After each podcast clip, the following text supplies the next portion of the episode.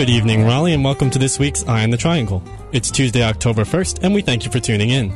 I'm Nick Savage. And I'm Andrew Eichen. And now we bring you coverage of a transit plan for the Triangle, as well as the government shutdown we're all hearing about. In addition, we've got the second part in a series about fires and much more. But first, here's Andrew with the news. The federal government shut down today, and Obamacare went into effect. We'll have more on both of those stories later. The Justice Department is suing North Carolina over voter laws passed earlier this year, requiring photo identification to cast ballots.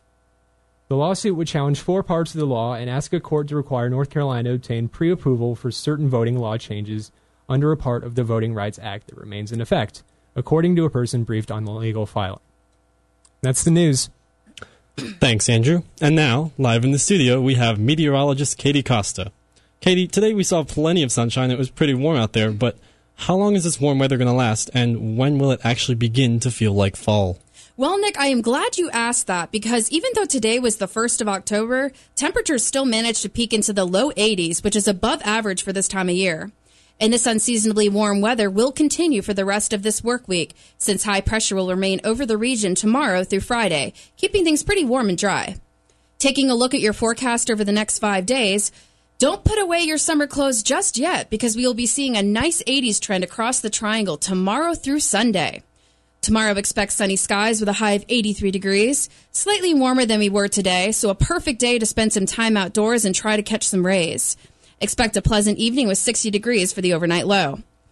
Thursday, temperatures will reach a high of 84 degrees, and we will begin to see some clouds move into the region with an overnight low of 61.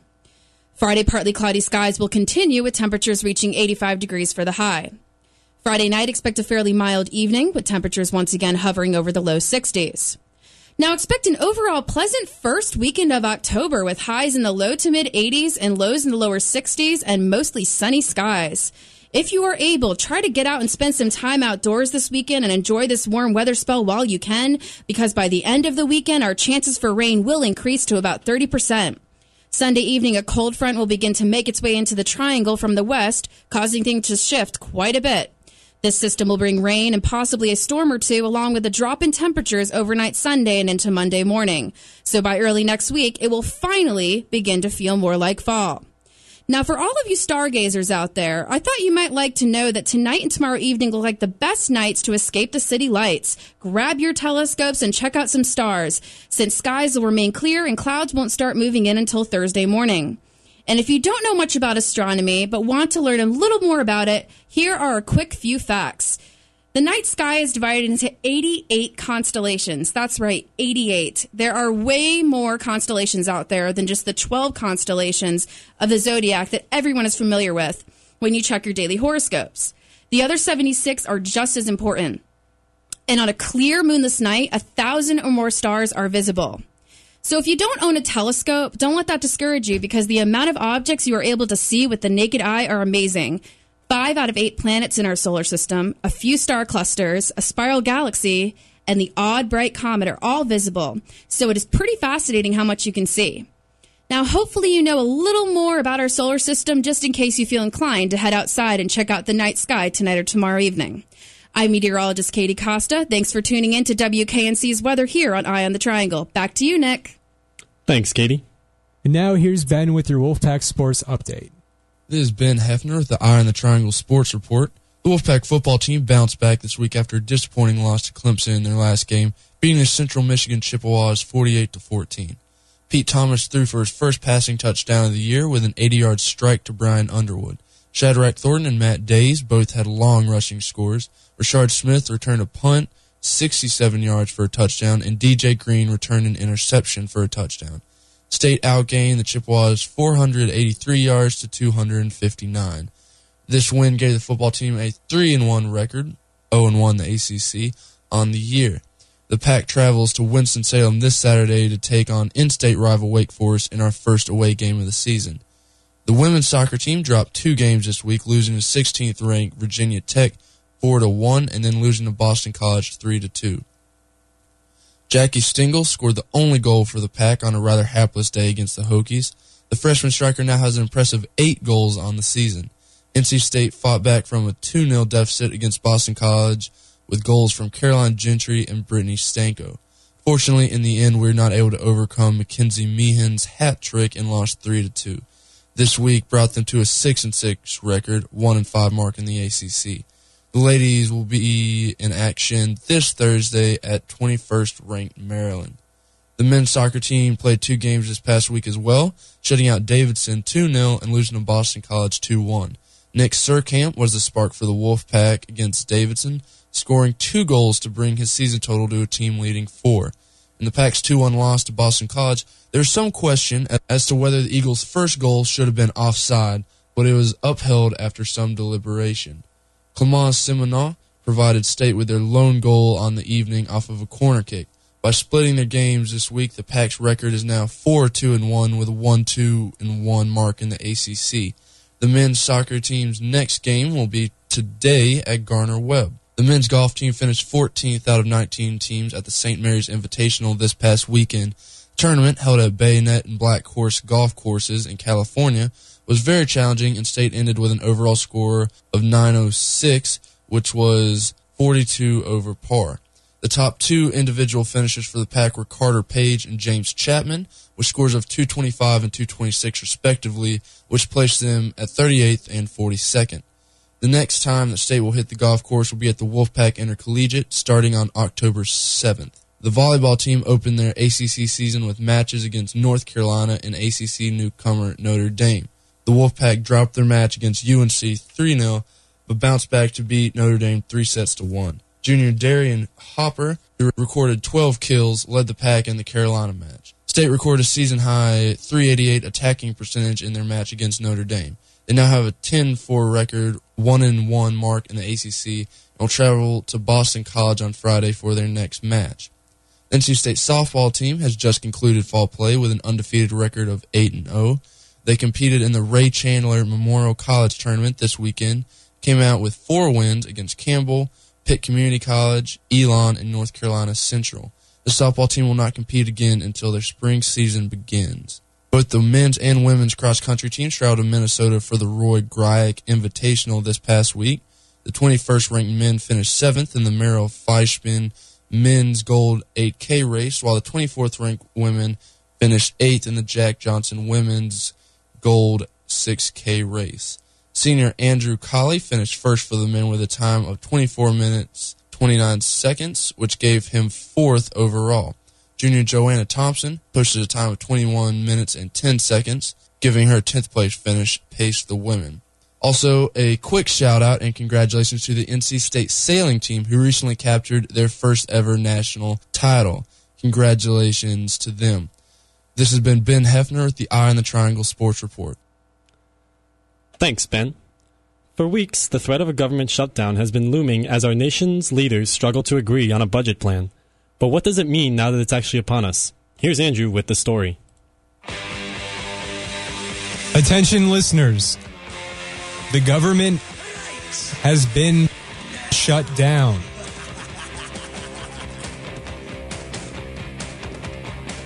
Because the two houses of Congress failed to agree upon a budget in time, the fiscal year began without one, and now all non essential federal actions have been suspended. What does that mean? Human sacrifice, dogs and cats living together, mass hysteria. Well, not exactly. You, as a citizen of one of the 50 states, needn't worry about your mailbox sitting empty while your trash can overflows, nor any truant youth militias clad in hockey gear driving the streets of your neighborhood at speeds now unchecked by traffic police. All those utilities are still maintained by your local and state government or has been deemed essential by Congress and allowed to continue activities. The federal government hasn't actually been dissolved or disestablished. It's more like a business that didn't open today, since its 535 managers couldn't agree on how to spend its money over the next year. So, why did this occur? October 1st is the beginning of the federal fiscal year. Coincidentally, it is also the date that the first provisions of a certain law passed in 2010 go into effect. That law is the Patient Protection and Affordable Care Act, also known as the Affordable Care Act or Obamacare. That act was passed by Congress and signed into law by President Obama and has survived several attempts at repeal. But not to be deterred, the Republican majority House has refused to approve a budget for the coming fiscal year that includes funding for Obamacare. Likewise, the Democrat majority Senate has refused to approve one that does not include funding for Obamacare. It seems the House thought the Senate would cave before the deadline, but they were wrong. Obamacare has, as of today, gone into effect with or without the federal government operating behind it. Today, for a fourth time, the Senate has rejected a House plan without funding for Obamacare, and President Obama says he won't negotiate on the issue. Last shutdown was also the longest, 21 days. Congress might just try to break that record. And since their salaries have been deemed essential, there's nothing holding them back. So until then,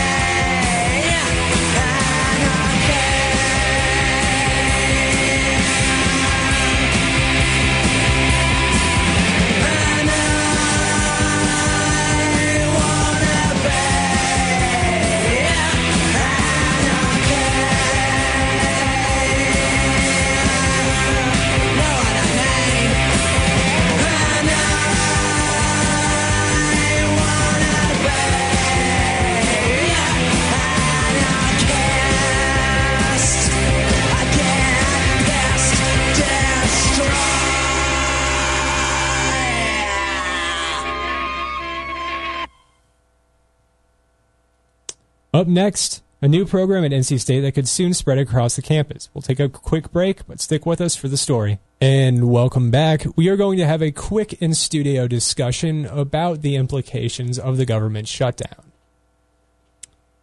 So, I'll start out. How long do you all expect this to last? I'm thinking it goes two weeks. I don't know. I was talking to um Michaela earlier, and she was she's pretty she's a news junkie. She's really up on everything, and uh, she was she said, "Meh, at least a week, at least," because she she was. I mean, this is not what I was saying, but this was her idea. Was that they want to each side wants to be kind of stick it to the other side and say, "Hey, look, here, here's the result of what you did. You know, here's here's your fault. This is all this is all happening because you." This is basically the largest scale staring contest I have ever experienced. Um, so that that's why I'm thinking like they're each going to hold out pretty much as long as they can. They're getting paid. There's pretty much no incentive except that everyone will hate them and guess what? Everyone hates them already anyway.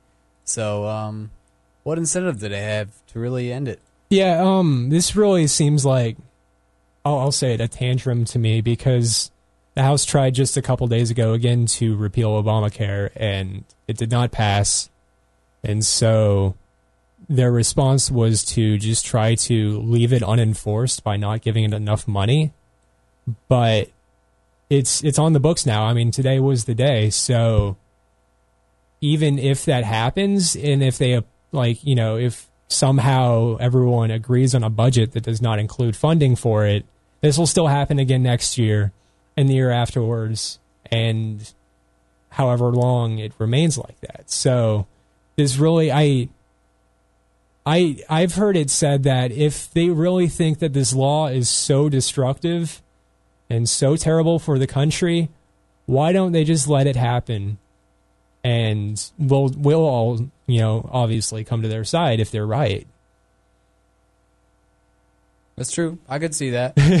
I mean, um I, it's yeah, it's it's a it's a weird parade you know weird situation that like yeah.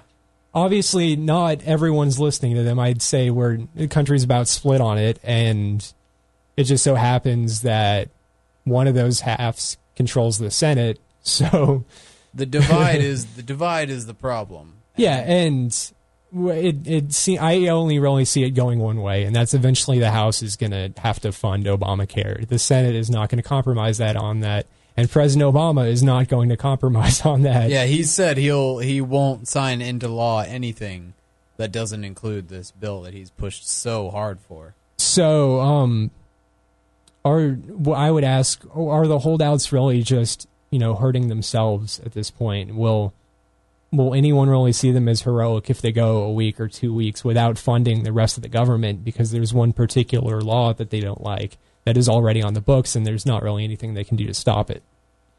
There are those that will respect the fact that they held to their convictions. Um, I mean, I suppose if if you're against a law that is basically increasing the power of the federal government beyond what you believe is is right, and um, in the meantime you're shutting, you're putting out one in five federal government employees out of work for a couple weeks. Uh, do you really see that as such a terrible thing if what you were trying to do was downsize government? Yeah, I mean, I, I I understand that attitude, and I think it's an absolutely despicable one.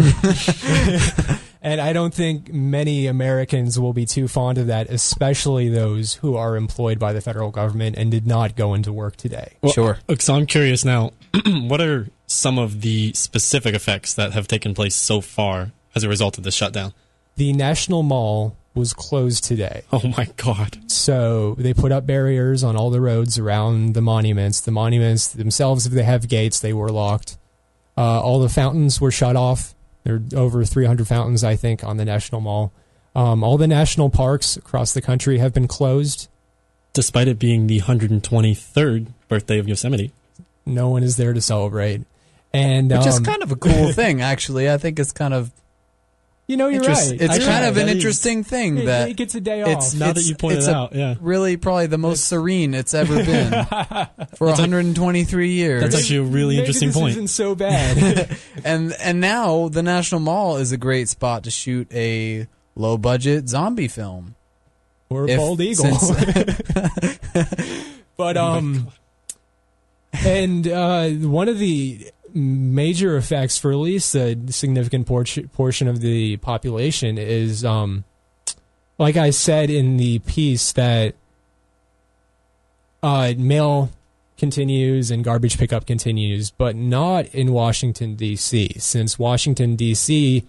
His budget is tied directly to the federal budget.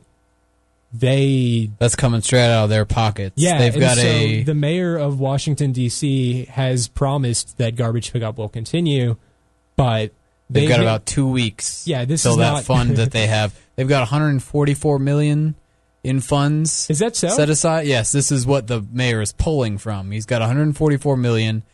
That's going to last two weeks. And so maybe that's what we need to change is that the nation's capital streets overflow with filth.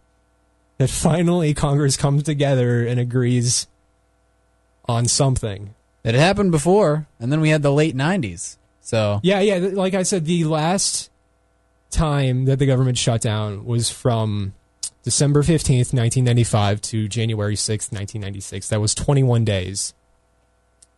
And the last time before that was November 13th to November 19th, 1995. Oh, and wow. so that was five days. So just so you know, if this is resolved, it might happen again in a month. was there anything specifically notable from that occurrence that we should probably look out for this time, or or are we not really looking out for something? we're seeing definitely some Um, repetitions from last time. I mean, Well, in the last time it it says the shutdown of 1995 and 1996, President Bill Clinton vetoed a continuing resolution passed by Republican controlled Congress. A deal was reached allowing for 75% funding for four weeks, and Clinton agreed to a seven year timetable for a balanced budget. Now, that is actually what the House just tried to do a couple hours ago. They said that they wanted to pass a series of incremental fundings where that they would fund specific utilities and institutions and the senate said absolutely not because obviously one will be left out of that and that's the affordable care act right. Well it doesn't sound like we can solve it Yeah, we haven't got all the right ideas. I'm Gosh sure. darn. All right. So up next we have um, bike sharing, which you might know is a common feature in many urban areas. Uh, with programs in London, New York City, Copenhagen, and many other cities finding great success, NCSU is seeking to get one started right here on campus. Desiree has more.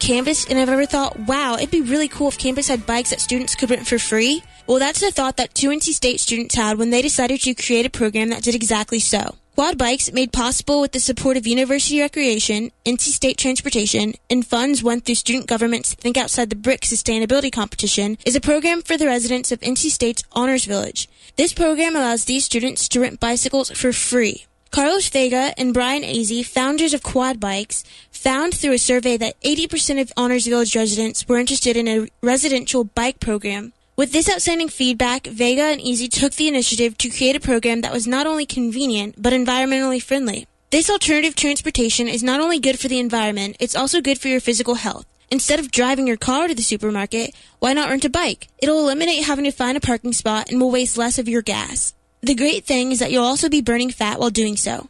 If you're in the Honors Village and would like to take advantage of this opportunity, all you have to do is attend an information and safety workshop, which is offered twice a month. After that, you can check out bikes for five hour periods that can be renewed as needed.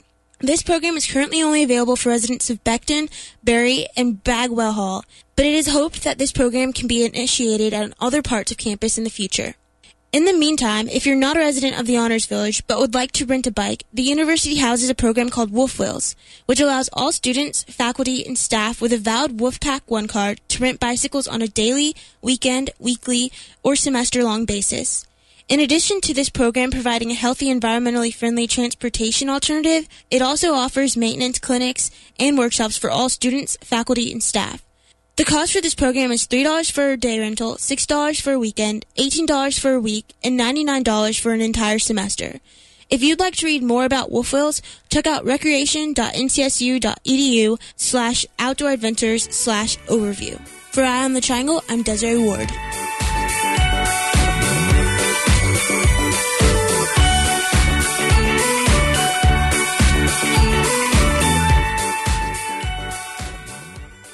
Dave interviewed a professor right here at the College of Natural Resources about the varying nature and function of fires. Here's the second in a series of their discussion.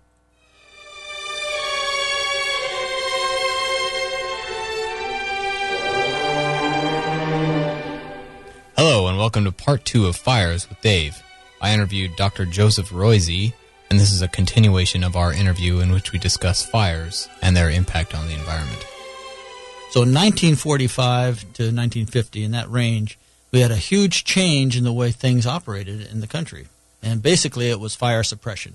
And this was happening all over the country, except for private landowners in the southeast. They didn't really believe that. They believed that they should keep burning. And so there was a lot of pressure on the southeast to teach them that fires are bad. And the farmers and landowners really didn't believe the government any more than they do today. And they kept it up. But on the national forest in the southeast, they pretty much suppressed all fires. And then the state forest services, which every state has one, they took on the role of suppressing fires. So wildfires were bad. On the other hand, I say wildfires are bad. In the southeast, we still have prescribed fires, very common. Prescribed fires are fires that foresters and other land managers will set in order to produce some kind of effect mainly it's an ecological effect. They want to remove the the brush that's shading out uh, endangered species. You know, pitcher plants is a good example, or Venus flytraps is a good example. But there's a lot more than just those. Those are just popular plants because they, they're carnivorous, and carnivorous plants are interesting. So in the this is in the 40s, in the 50s, th- through that time. But out west, they suppressed most of the fires. And if you look at the fire signatures on the landscape, this is doing dendrochronology, where you study the fire rings and fire scars on you know the, the redwoods and huge trees. You'll find that up until sometime in the you know around 1900, fires were happening out west all the time, and then all of a sudden they become more and more infrequent until they're just pretty much eliminated. And this is in the 1940s. Sometimes they're almost you know they're not totally eliminated, but very few big fires. Humans have taken over the natural system in response to suppressing fires. So we had a nice peaceful time for, especially out west, from the 1940s into the 1980s. But during those 40 years, all this brush and stuff was building up in the understory. And by brush, I mean, that's another word we use for fuel. So that hazardous fuels was building up in the understory. If you don't burn or if you don't harvest or you don't do whatever practice, you're going to get uh, dangerous fuel loads or hazardous fuel loads. So the hazardous fuel loads were building up for 40 years, and all of a sudden, and I can't remember when the Yellowstone fire was, but it was 86 maybe. So I'm just kind of going by my memory on that. But that was a huge thing, and it changed the view of the government, of the Forest Service, and the people who try to suppress fires to maybe fires should be allowed to burn when they are good fires. You know, how do you how- do you say which fire is good? After so many years of the successful uh, Smokey the Bear campaign, Smokey the Bear, the Bear was a real bear and came out of a fire, and he was used to promote only humans, meaning only you could prevent forest fires. And I grew up believing that, and everybody kind of bought into it, and it seemed like a logical thing, but it's not necessarily uh, logical.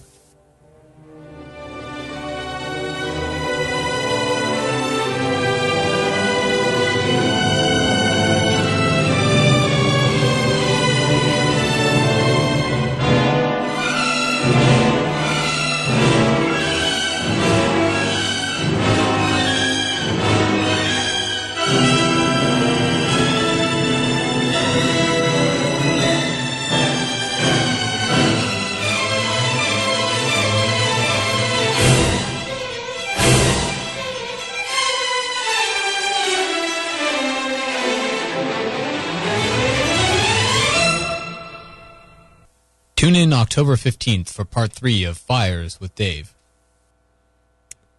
Transit in Raleigh and the Triangle has been a hot topic in the past few months, and there are lots of options for our future. Michaela explores one of the potential changes to our city.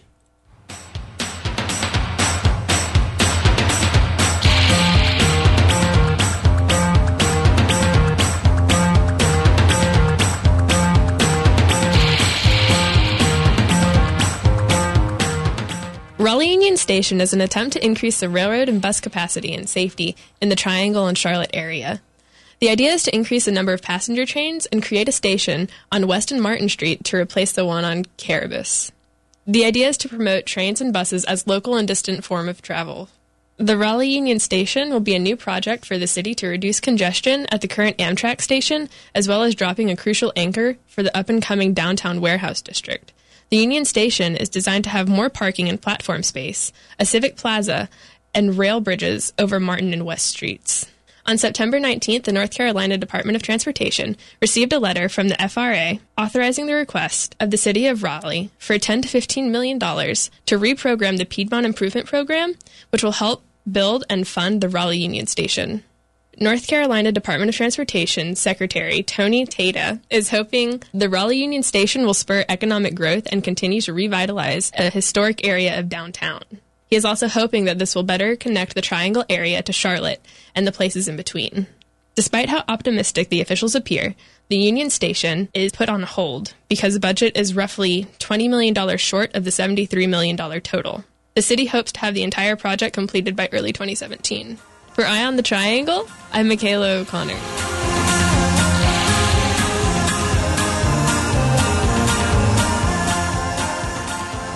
Next week is the Raleigh municipal election, and the Wake County school bond is being put to a vote. Sydney has the story.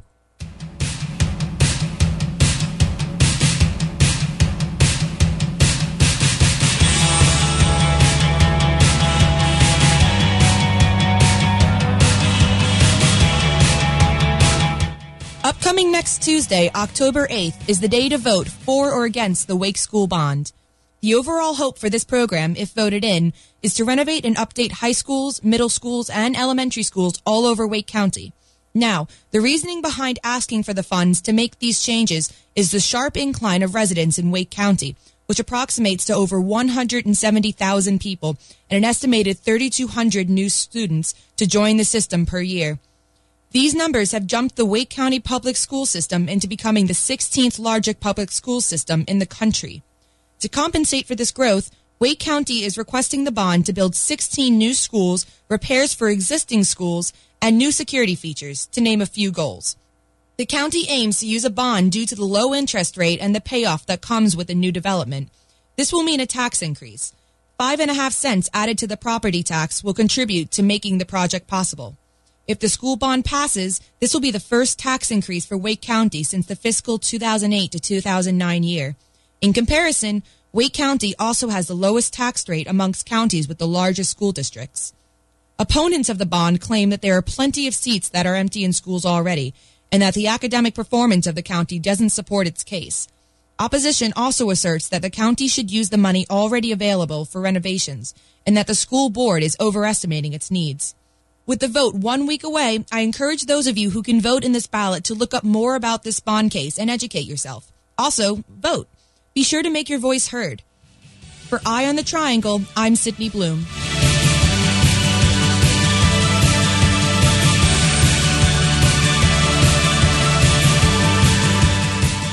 And now, here are the campus happenings for the next week. Talk to me so you can see oh,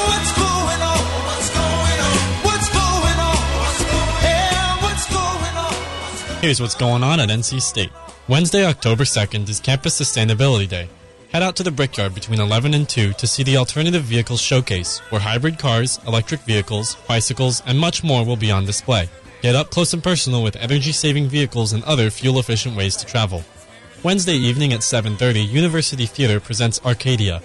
The play explores the changes our society has experienced over time and how public mindset has been altered by cultural changes and scientific knowledge. Catch the production Wednesday through Sunday night at 7:30 in Thompson Hall. Friday the 4th is the Study Abroad Fair from 10 a.m. to 3 p.m. in the Carmichael Gym. It's a great chance to learn about all of the study abroad options available here at NC State, with representation from nearly all of the upcoming 2014 programs. Meet fellow students who have studied abroad and hear about their incredible experiences. Program directors and advisors will be available to answer questions. This weekend at the campus cinema, Despicable Me 2, This Is the End, and Slumdog Millionaire will be showing. Check uab.ncsu.edu for the schedule and pricing. Next Monday night at 9 p.m. in the campus cinema, comedian Evan Wexel will be hosting Comedy for a Cause, a benefit for the St. Baldrick's Foundation to help cancer research. Enjoy your Monday night and save lives in the process. Register for the event at go.ncsu.edu slash comedy for a cause. For more information on these events and more, go to ncsu.edu slash calendar. For Eye on the Triangle, I'm Nick Savage.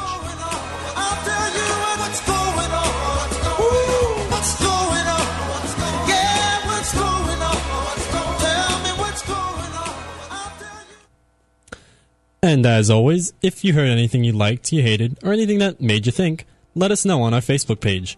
You can also follow us on Twitter at WKNC underscore EOT. Also, be sure to check out our blog at WKNC.org, where you can also download our podcast. Well, that's all we have for now. Be sure to tune in next week for the next in Dave's discussion on fires. For Eye on the Triangle, I'm Andrew Eichen. And I'm Nick Savage. As a note, as a note, however, we will not be airing next week because the results of the Raleigh municipal election will be live broadcasted right here on uh, on WKNC 88.1. So tune in in two weeks on October 15th for the next Eye on the Triangle. Good night.